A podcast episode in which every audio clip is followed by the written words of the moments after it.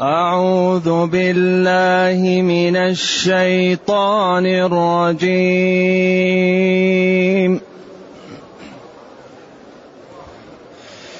وأذن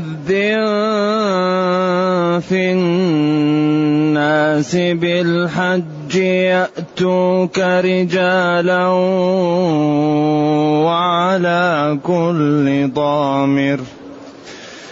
وأذن في الناس بالحج يأتوك رجالا.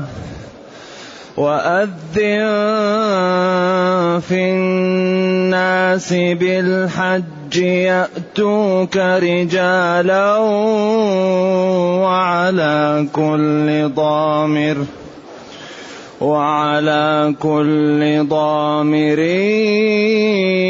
يأتين من كل فج عميق. ليشهدوا منافع لهم ويذكروا اسم الله. ليشهدوا منافع لهم ويذكروا اسم الله في أيام معلومات. ويذكروا اسم الله في أيام معلومات على ما رزقهم. على ما رزقهم من بهيمة الأنعام.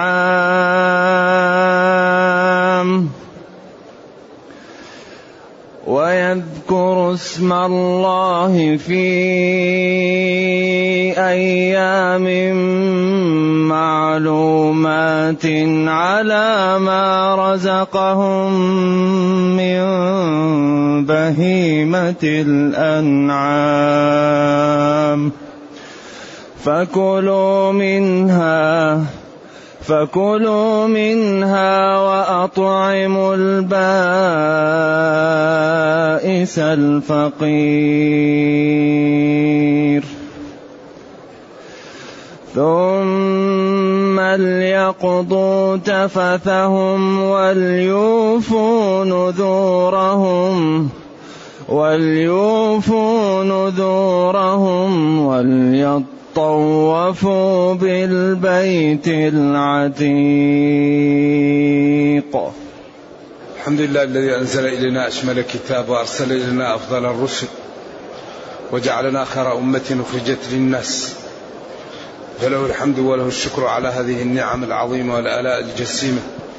والصلاة والسلام على خير خلق الله وعلى آله وأصحابه ومن اهتدى بهداه. ما بعد فإن الله تعالى يقول لإبراهيم على القول الراجح أو لمحمد صلى الله عليه وسلم على القول المرجوح وأذن في الناس بالحج أذن في الناس بالحج يأتوك رجالا وعلى كل ضامر. يأتين من كل فج عميق ليشهدوا منافع لهم. الأذان هو الإعلام أو الرفع الصوت بالإخبار. ومنه الأذان حي على الصلاة. اللهم رب هذه الدعوة التامة. أذن نادي. ولذلك يقال إن إبراهيم طلع على أبي قبيس فتواطأت الجبال وقال أيها الناس إن الله قد كتب عليكم الحج فحجوا فقالت كل نسمة كتب الله عليها الحج لبيك لبيك. ولبيك إجابة بعد إجابة. اللهم لبيك اللهم يا الله. إجابة بعد إجابة. إن الحمد الكامل والملك الكامل والنعمة الكاملة لك وحدك لا شريك لك. لك الحمد. التلبية. إن الحمد والنعمة لك والملك. أي الحمد الكامل. والملك الكامل والنعم الكاملة لك وحدك. لا شريك لك في أي واحدة من أولئك. فلبيك القول الراجح أنها تلبية بعد تلبية وفي أقوال أخرى. إذا أذن يا نبي في الناس نادي الناس بالحج. الحج أصله القصد لمعظم مرة بعد مرة. دائما الحج يقال للقصد المتكرر في اللغة. القصد لكن يعني إذا كان متكررا يقال له الحج.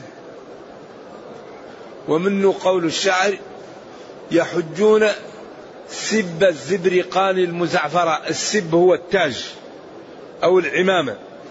يأتونها سنة بعد سنة ليعطوا الجوائز.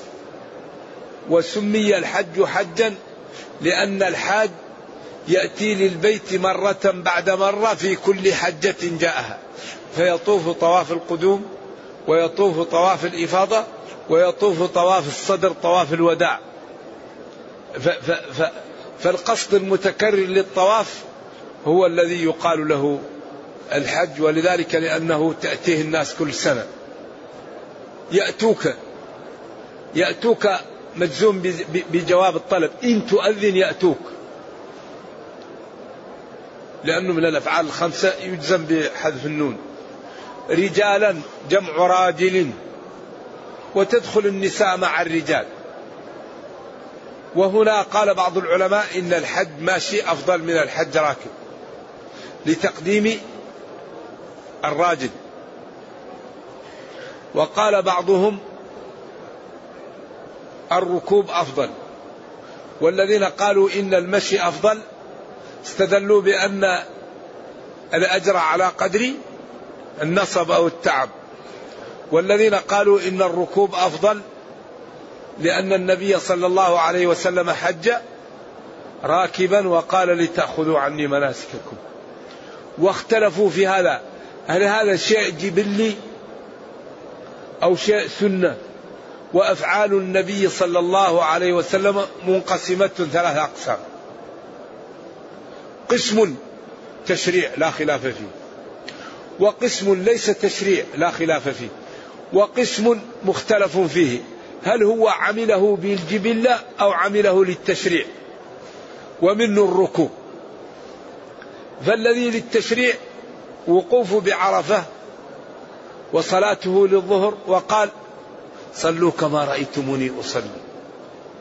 وقال أبدأ بما بدأ الله به ورمى الجمار ووقف بعرفة وقال لتأخذوا عني مناسككم. والذي لا خلاف أنه ليس يعني بسنة مثلا يمشي يجلس يشرب يأكل ينام هذه أمور فعل جبلي عادي. لا يقال واجب ولا لكن أي فعل يفعله النبي صلى الله عليه وسلم هو جائز. أقله جائز. لكن هذا لا يقال له إنه عمله للتشريع وإنما عمله بجبليته. مشى قعد. تكلم في أمور عادية وأمور مختلف فيها وهي كالنوم للضجاع بعد ركعتي الفجر. وقبل صلاة الصبح. هل هو سنة أو لتعبه؟ وكالنزول بالمحصب. هل هو سنة أو جاء على طريقه؟ وكركوبه. هل هو من طبيعة الإنسان إذا سافر يركب أو هو للسنة؟ هذه مختلف في هذه الأمور. وعلى كل ضامر أي وعلى كل دابة هزيلة. يأتينا الحجاج منفذين لذلك الأذان من كل طريق بعيد. العمق يقال للعمق تحت ولكن هنا أخذ للبعد. عمق الطريق بعيد. بعدين قال ليشهدوا منافع لهم. أذن. يأتوك ليشهدوا. بعدين قال منافع. منافع لا يعلمها إلا الله لكثرتها وتنوعها وجلالتها والحكم الباهرة الموجودة فيها. والحج نشير إليه أول شيء ينبغي للإنسان إذا أراد أن يحج. أول شيء يتوب إلى الله قبل أن يبدأ بالحج. ثاني شيء يبحث عن مال حلال. ثالث شيء يبحث عن فرق رفقة صالحة. هذا أول شيء قبل يبدأ بالحج. لأنه التوبة قبل الحج تجعلك تستقيم في الحج وتبتعد عن المعاصي لأن التوبة تجر للتوبة والحسنات تجر للحسنات. بعدين تبحث عن مال حلال إن استطعت. أو أقل شبهة. لأنك إذا حججت بمال أصله سحت فما حججت. ولكن حجت العير. الله لا يقبل إلا طيب. بعدين تبحث عن رفقة صالحة. تعينك على الطاعة ولا تغضبك وتكون لك عون. فإن تبت وأخذت مالا حلالا ورأيت الرفقة عند ذلك إن أردت أن تدخل في الإحرام فلك أن تدخل في واحد من, من ثلاثة أنساك لأن الحج يعمل بواحد من ثلاثة أنساك أحد الأنساك يقال له التمتع وأحد الأنساك يقال له القران وأحد الأنساك يقال له الإفراد ولا رابع لهذه والإجماع حاصل على أن الأنساك الثلاثة جائزة ومجزئة وصحيحة. إذا الذي يريد أن يحج له أن يحج بالإفراد وهو أن يقول لبيك حجا وله أن يحج بالتمتع يقول لبيك عمرة تمتعا بها إلى الحج وله أن يحج قارنا يقول لبيك حجا وعمرة. وما ورد عن بعض الناس أنه ينكر الإفراد فهذا محجوج بالنصوص الصريحة الصحيحة وبفعل أبي بكر وعمر وعثمان قرابة ثلاثين سنة أكثر من عشرين سنة. فإذا أراد أن يدخل في الإحرام الأفضل أن يحرم من الميقات. بعد غسل.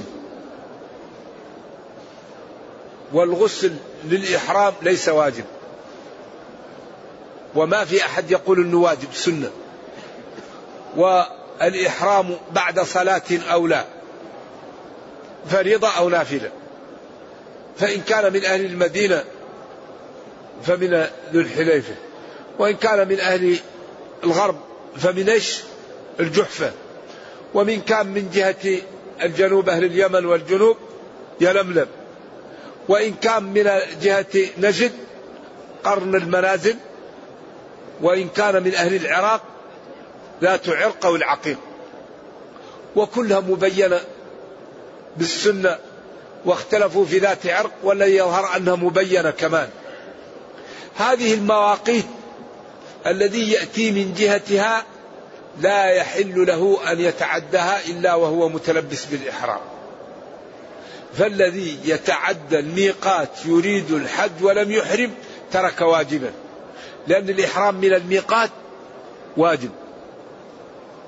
والإحرام ليس لبس اللباس الذي هو التجرد من المخيط هذا واجب آخر.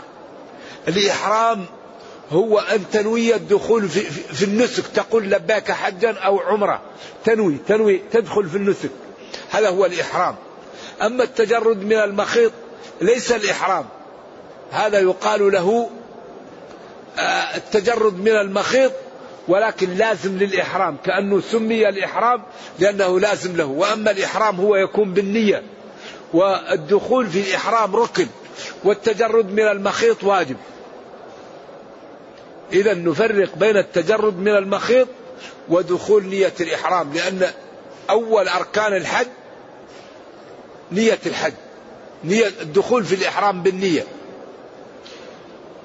إذا لا يجوز لمن يريد الحج أن يتعدى أحد هذه المواقيت إلا وهو متلبسا بالإحرام أي داخل في النسك. فإن لم يتجرد من المخيط فعليه فدية. لأن التجرد من المخيط واجب. بعدين هل يجوز أن يحرم قبل الميقات؟ لا خلاف في ذلك. إلا قول للظاهرية محجوجون.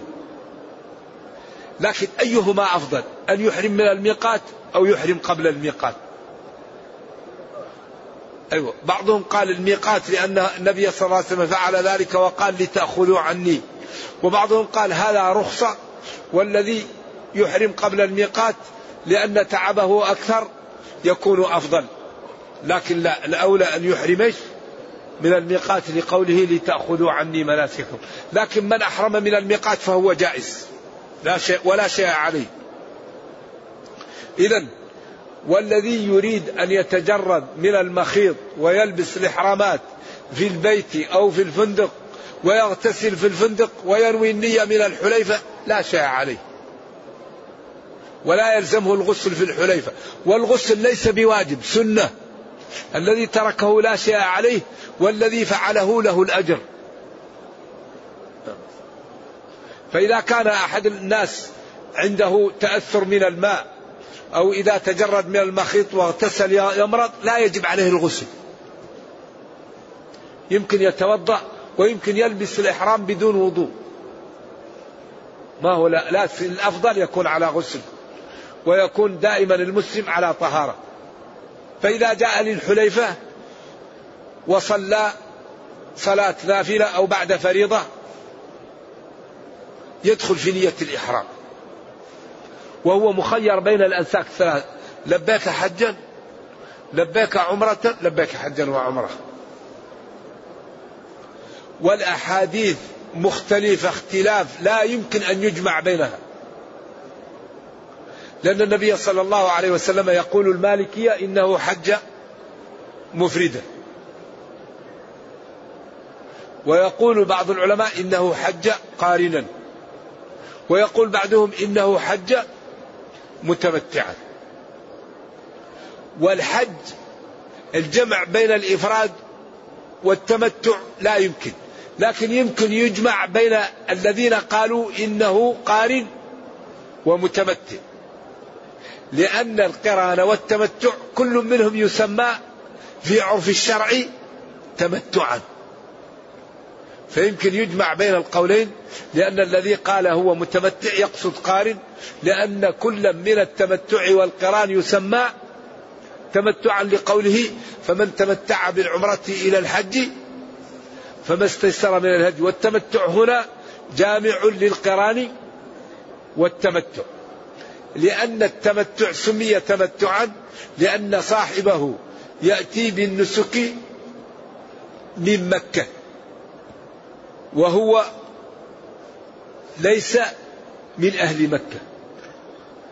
فإن أتى بعمرة وأهل بالحج من مكة فترك الذهاب ليش؟ إلى الميقات. فكأنه تمتع بالحج من مكة ولم يذهب إلى الميقات. وإن أدخلهما مع بعض فالتمتع أقوى وأظهر. أما الذين قالوا إنه مفرد والذين قالوا إنه متمتع لا يمكن الجمع بينهم إلا بالترجيح. فالجمع لا يمكن. لأن عائشة قالت أهلنا فمنا من أهل بحج. ومنها ومنا من أهل بعمرة ومنا من أهل بحج وعمرة وأهل رسول الله صلى الله عليه وسلم بالحج. وهذا الحديث صحيح. إذا لا بد من من الترجيح. فيكون الترجيح بأقوال كثيرة أقواها أنه أهل أولا بالإفراد ثم بعد ذلك أدخل عليه العمرة.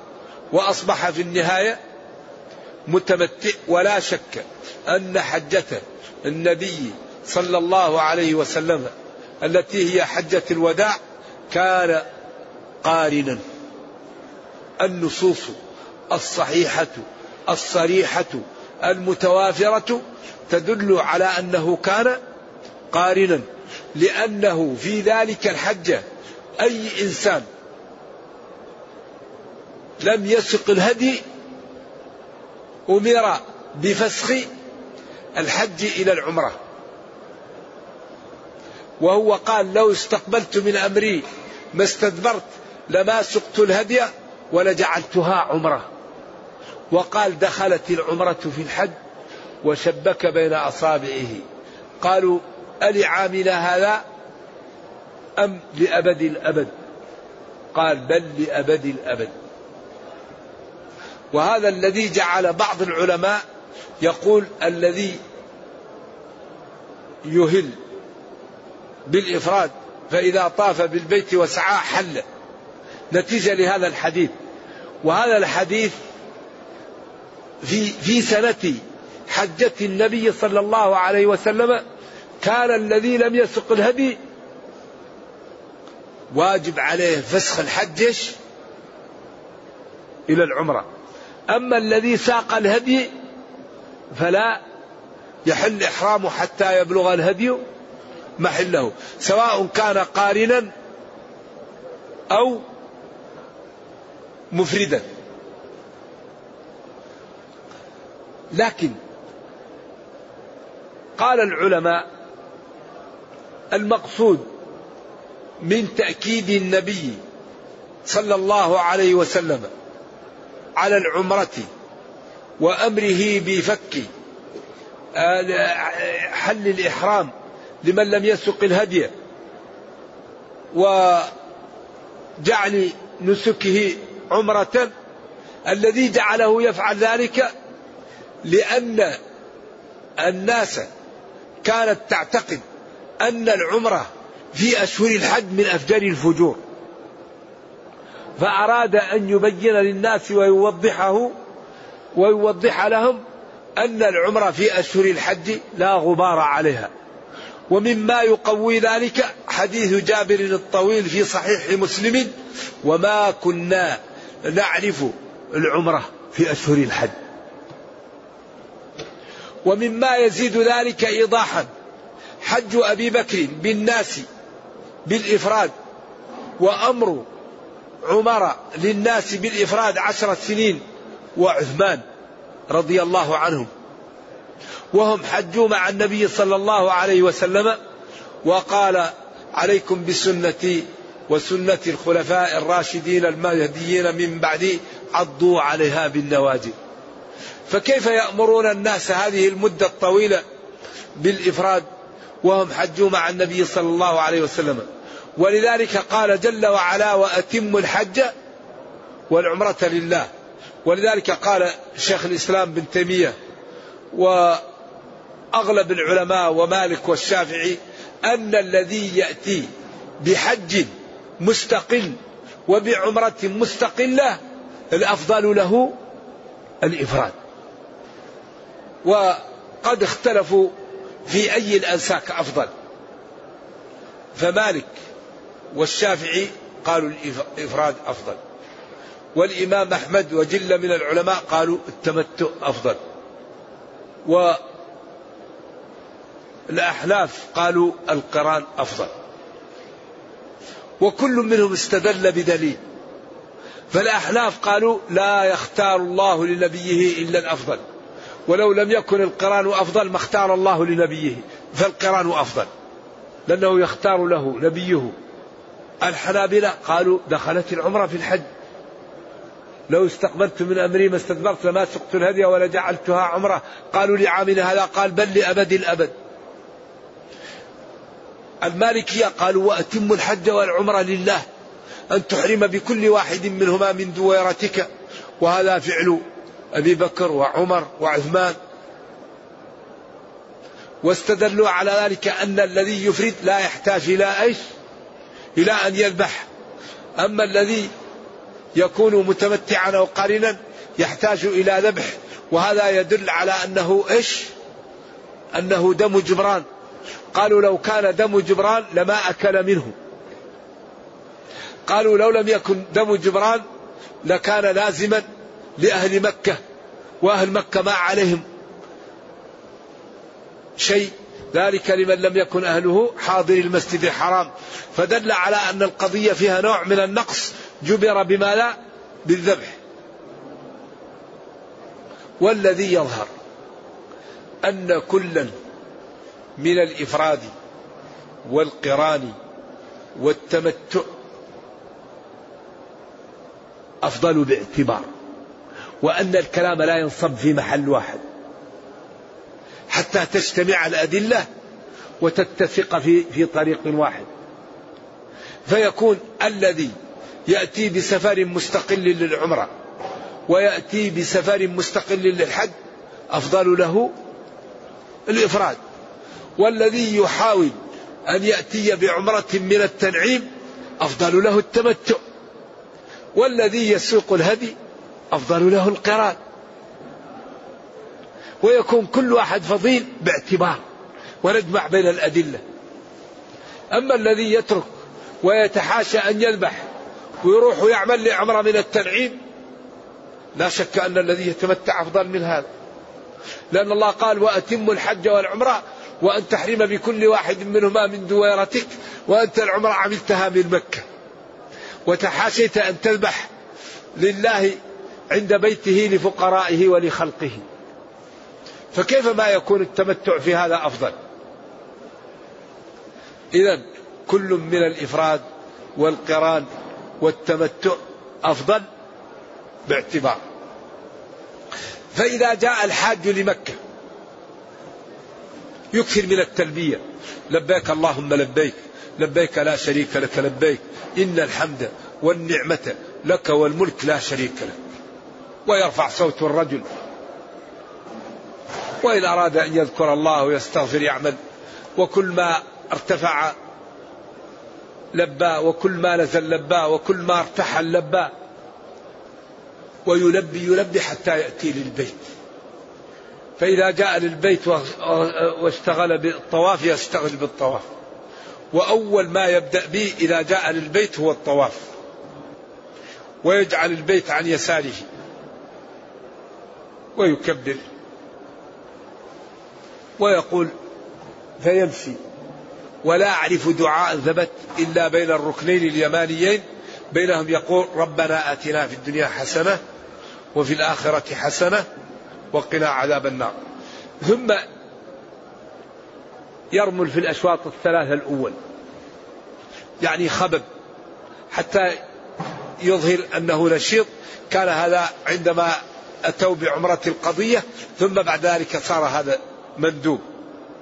ثم يعمل الإطباع وهو يجعل رداء تحت إبطه ثم يجمع أطرافه على كتفه الأيسر ويجعل كتفه الأيمن ظاهر بارز مكشوف ويسمى الإضباع وهل في الأشواط الثلاثة أو في كل طواف القدوم؟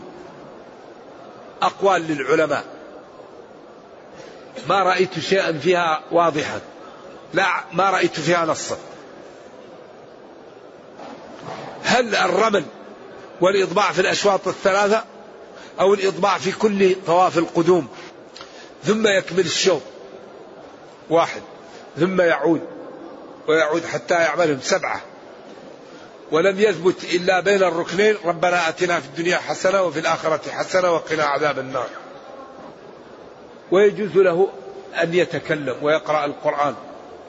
والجمهور على أنه لا بد من أن يطوف بالبيت. فإذا دخل بين الحجر فسد لأنه قال وليطوفوا بالبيت. ما قال وليطوفوا ببعض البيت. لا بد أن يأتي فوق. فبعض الحجاج يدخل يفسد؟ طوافه. ولا بد أن يبتعد عن الحجر. ولا يدخل يده. بعض الناس يدخل يده فيده تكون ما طافت بالبيت مشكلة.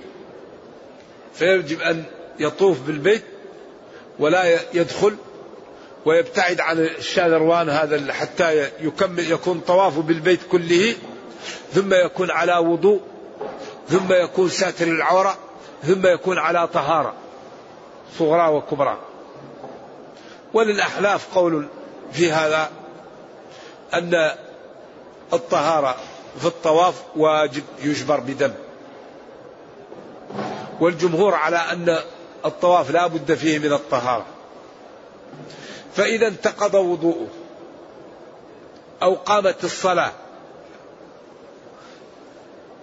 فالأولى أنه يعيد الطواف من أوله ولا ولا يبني إذا انتقض وضوءه.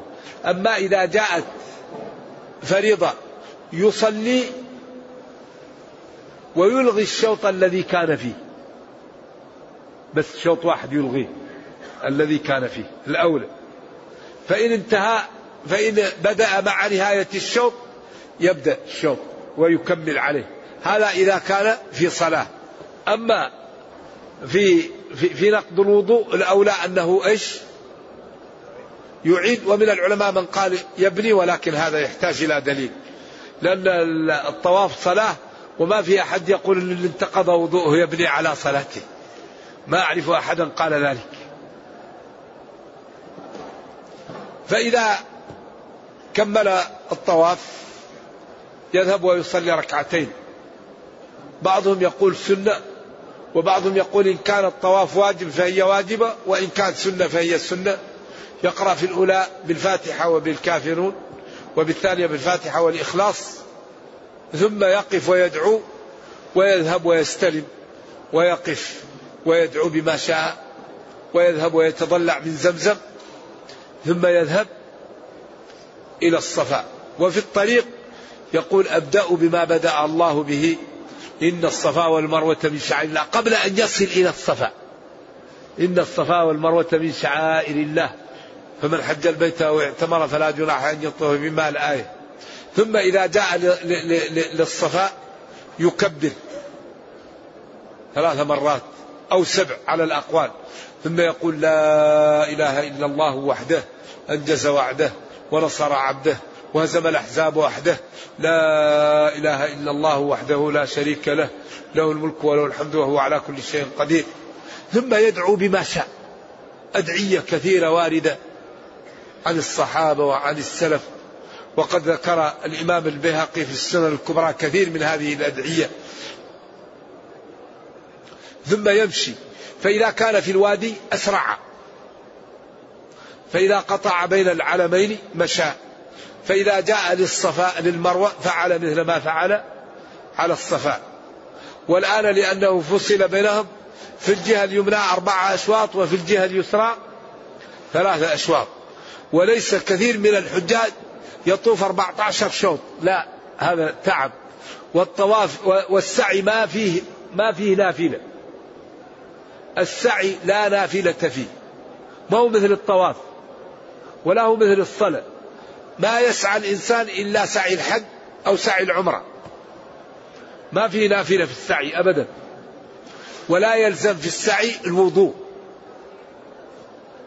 إذا انتقض وضوء الإنسان أو حاضت المرأة بعد أن انتهت من الطواف لها أن تسعى. فإذا انتهى من من الشوط السابع عند المروة لا يخلو من أن يكون متمتعا أو قارنا أو مفردا. فإن كان قارنا أو مفردا لا يقصر. كثير من الحجاج يكون قارن أو مفرد ويأتي الناس ويقصرون شعره فيلزموه بفدية وهو لا يدري. ولذلك لا بد للحاج من أن يقرأ الحج أو يصحب شيخا عارفا بالحج هذا هذا نسك. والإنسان أتعب نفسه وضيع وقته وماله. وبعدين تكون العبادة فاسدة هذا خور. لا بد للحاج من أن يدرس الحج ويتقنه أو يصحب عارفا. يقول له تعال معي ما لا أفعل حتى يدله حتى يسلم له حجه. فإن كان قارنا أو مفردا لا يقصر شعر ويبقى على إحرامه. يوم ثمانية يوم سبعة حتى ولو في شوال وأراد أن يتمتع أو له ذلك. ولذلك الجمهور قالوا لا ينعقد الحج إلا في أشهره. وقال مالك يجوز أن يحرم قبله لكن لا يعمل أعمال الحج إلا في إلا في أشهر الحج وهذا مرجوح لأن الله قال الحج أشهر معلومات. إذا يفهم منه أنه غير أشهر الحج لا يعمل فيها الحج ولا يحرم بالحج. فيبقى على إحرامه فإذا كان يوم ثمانية يطلع. وإن كان متمتعا قصر ولبس ثيابه وحل له كل شيء الحل الأكبر حتى يكون اليوم الثامن.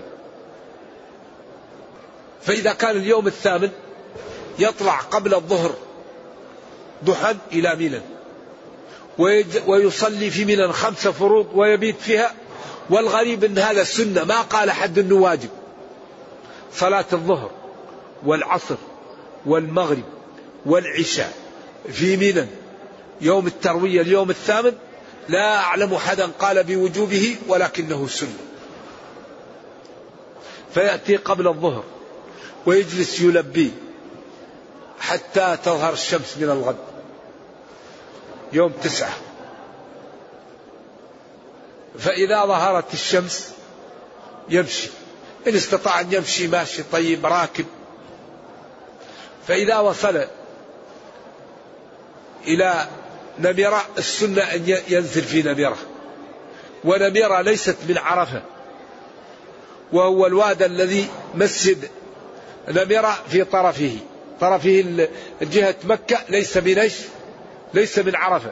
ولذلك ارتفعوا عن بطن عرنة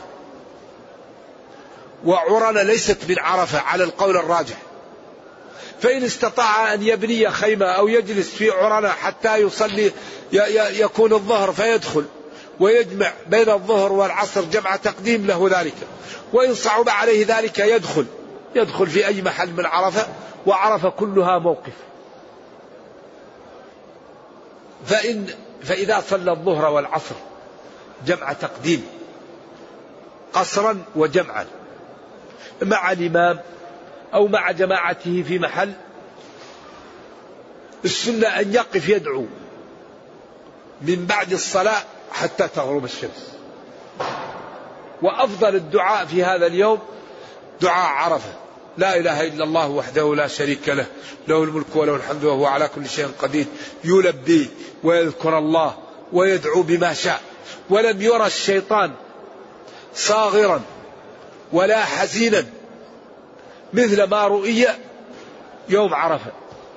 لا يوجد الشيطان يتألم ويحزن ويكرب مثل ما يرى يوم عرفة لما يرى من رحمة الله. تتنزل الرحمات. ويغفر لأهل كل الحج. ولذلك من حج وصدق في حجه لا يبقى عليه إثم حتى الدين. الدين الله يتولاه عنك. من حج ولم يرفث ولم يفسق خرج من ذنوبه كيوم ولدته أمه. الحج المبرور ليس له جزاء إلا الجنة. فلذلك من الخور ومن السفة أن الإنسان يحج ويضيع وقته بالمضاربة وبالغيبة وبال هذا وقت قليل. هذا الوقت قليل. انتبه يا أخي. صرفت مالك ووقتك وتعبت. حافظ على هذه الأيام الخمسة. لا تنظر للحرام ولا تتكلم بحرام. وابتعد عن إيش الرفث والفسوق والجدال. حتى يسلم لك حجك.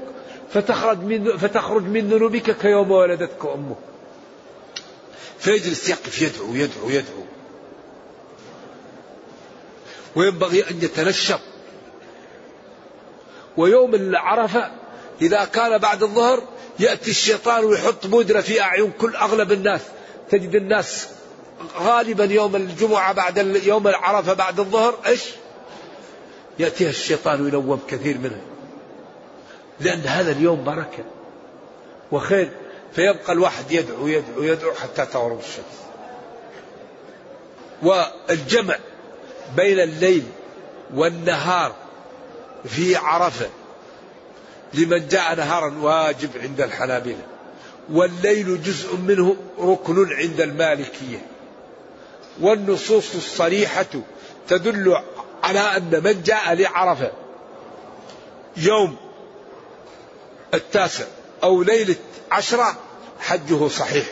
لحديث عروة بن مدرس من صلى صلاتنا هذه وكان قد وقف بعرفة ساعة من ليل أو نهار فقد تم حجه وقضى تفله إذا وعرفة كلها موقف وارتفعوا عن بطن عرنة والسنة أنه إذا أراد أن يجعل الصخرات في قبلته ويقف يدعو هذا المحل وقف فيه النبي صلى الله عليه وسلم. ولكن إذا كان فيه زحام لا يلزم وعرف كلها موقف فيقف يدعو حتى تغرب الشمس. فإذا غربت الشمس عند ذلك يدفع إلى مزدلفة وعرف هي التي تفوت من الحج. ولذلك قال صلى الله عليه وسلم الحج عرفة. فالذي لم يقف بعرفة خلال 24 ساعة لا حج له. لا بد أن يقف. والسنة أن الوقوف يبدأ من بعد الظهر إلى قبل طلوع الفجر. فإذا طلع الفجر انتهى الوقوف. فإذا فات هذا الوقت وطلع فجر يوم النحر لم يقف بعرفة فاته الحج يتحلل بعمرة ويجب عليه الحج من قادم. لأن الحج لازم إذا أهل الإنسان بحج أو عمرة لا بد يتمه. وأتم الحج ما ما ما هو زي الصلاة يمكن يقطعها أو الصوم. لا. إذا قطعها لا بد أن يتمها. ولا يقطع ولا يفسد الحج إلا واحد من اثنين. الجماع قبل رمي الجمرة. هذا يفسد الحج. وعند بعضهم قبل الوقوف بعرفة.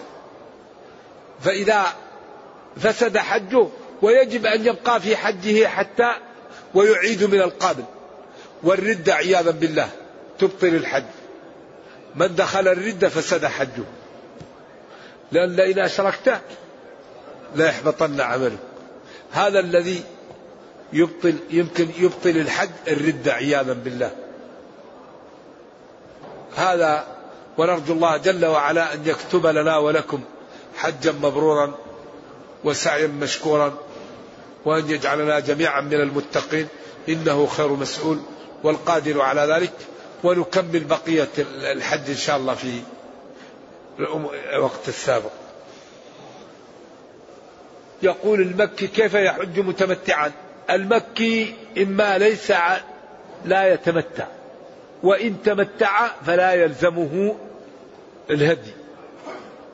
قال فمن تمتع بالعمرة إلى الحج والتمتع يشمل التمتع والقران. فما استيسر من الهدي فمن لم يجد فصيام ثلاثة أيام في الحج وسبعة, وسبعة إذا رجعتم تلك عشرة كاملة ذلك لمن لم يكن أهله حاضر المسجد الحرام.